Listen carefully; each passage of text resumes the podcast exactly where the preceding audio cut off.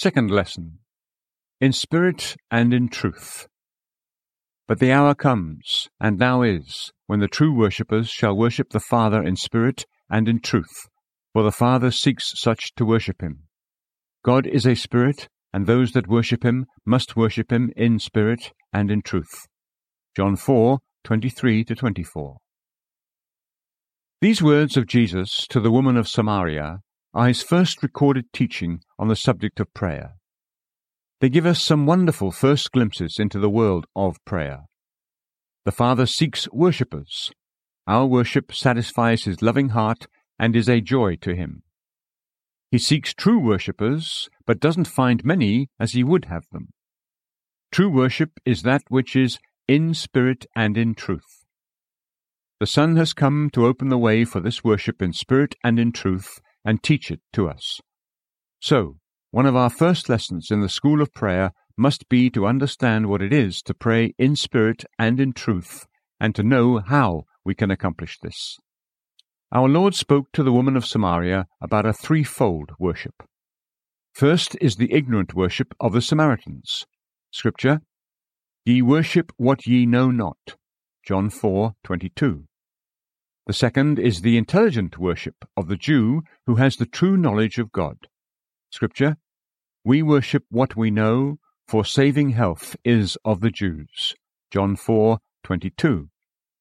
And last is the new, the spiritual worship which he himself has come to introduce. Scripture, The hour comes and now is when the true worshippers shall worship the Father in spirit and in truth. From the connection, it is evident that the words in spirit and in truth do not mean earnestly, from the heart, and in sincerity, as is often thought. The Samaritans had the five books of Moses and some knowledge of God. There was doubtless more than one among them who honestly and earnestly sought God in prayer.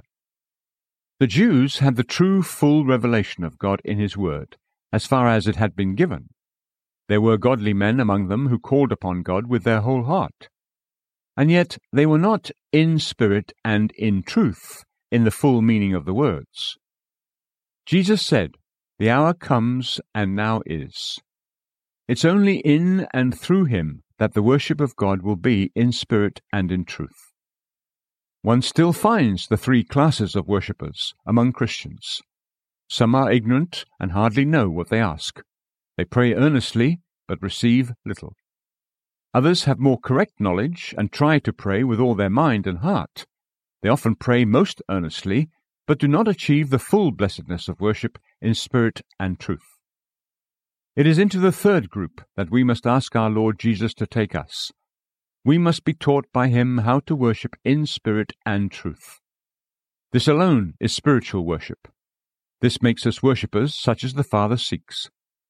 In prayer, everything will depend on our understanding and practicing the worship in spirit and truth. Scripture God is a spirit, and those that worship him must worship him in spirit and in truth. John 4:24. The first thought suggested here by the Master is that there must be harmony between God and his worshippers. As God is, so must his worship be. This is according to a principle which prevails throughout the universe.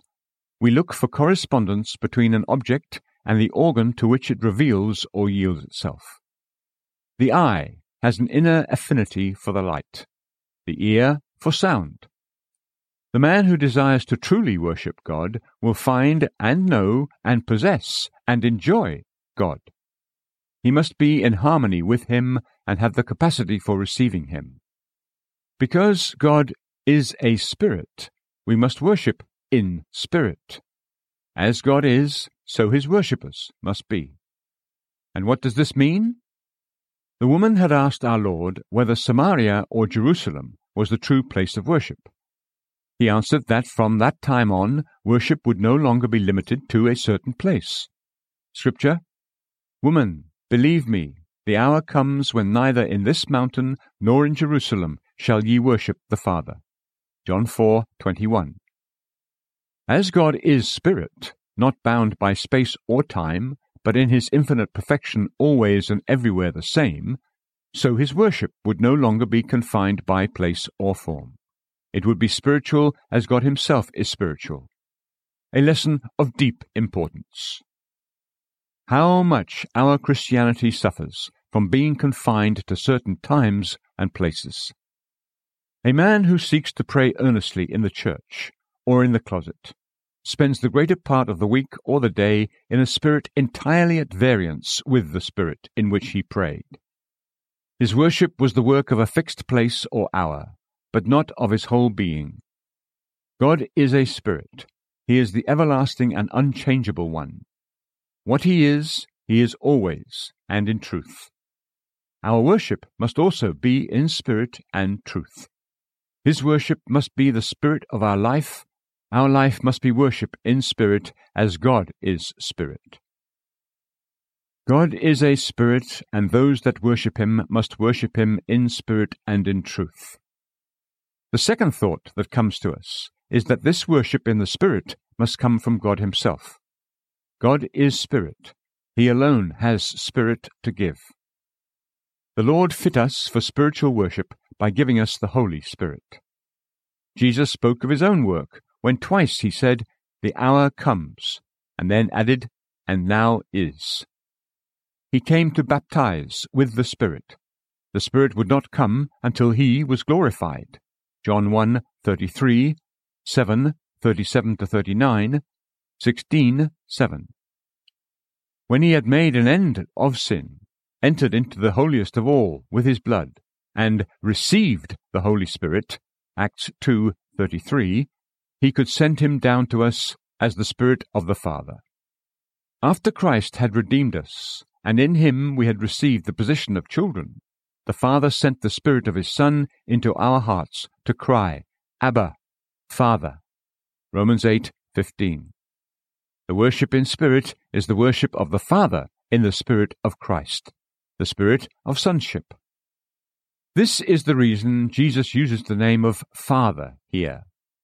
We never find one of the Old Testament saints personally appropriate the position of child or call God his Father. The worship of the Father is only possible with those to whom the Spirit of the Son has been given. The worship in spirit is only possible with those to whom the Son has revealed the Father and who have received the Spirit of sonship. Only Christ opens the way and teaches the worship in spirit. And in truth. That doesn't only mean in sincerity, nor does it only represent the truth of God's Word. The expression is one of deep and divine meaning. Jesus is the only begotten of the Father, full of grace and truth. John 1:14. The law was given through Moses, but the grace and the truth of God came through Jesus, the Christ. John 1:17. Jesus said, I am the way, the truth, and the life. John 14, 6. In the Old Testament, all was shadow and promise. Jesus brought fulfillment to the promise and made it reality, the substance of things waited for. Hebrews 11, 1. In him, the blessings and powers of the eternal life are our actual possession and experience. Jesus is full of grace and truth. The Holy Spirit is the Spirit of truth. Through him, the grace that is in Jesus is ours in deed and truth, a positive communication out of the divine life. So, worship in spirit is worship in truth, actual living fellowship with God, a real correspondence and harmony between the Father, who is a spirit, and the child praying in the Spirit. What Jesus said to the woman of Samaria she could not at once understand. Pentecost was needed to reveal its full meaning. We are hardly prepared at our first entrance into the school of prayer to grasp such teaching. We shall understand it better later. Let's only begin and take the lesson as he gives it. We are carnal and cannot bring God the worship he seeks. But Jesus came to give the Spirit. He has given him to us. Let the disposition in which we set ourselves to pray be what Christ's words have taught us. Let there be the deep confession of our inability to bring God the worship that is pleasing to Him the childlike teachableness that waits for him to instruct us, and the simple faith that yields itself to the breathing of the Spirit. Above all, let us hold fast the blessed truth. We will find that the Lord has more to say to us about it. The knowledge of the fatherhood of God, the revelation of his infinite fatherliness in our hearts, and the faith in the infinite love that gives us his Son and his Spirit to make us children, is indeed the secret of prayer in spirit and truth. Christ opened this new and living way for us. Blessed Lord, I adore the love with which you taught a woman who had questioned giving you a cup of water what the worship of God must be. I rejoice in the assurance that you will instruct your disciple now, who comes to you with a heart that longs to pray in spirit and in truth. O my holy Master, teach me this blessed secret. Teach me that the worship in spirit and truth is not of man, but only comes from you. Teach me that it is not only a thing of times and seasons, but is also the outflowing of a life in you.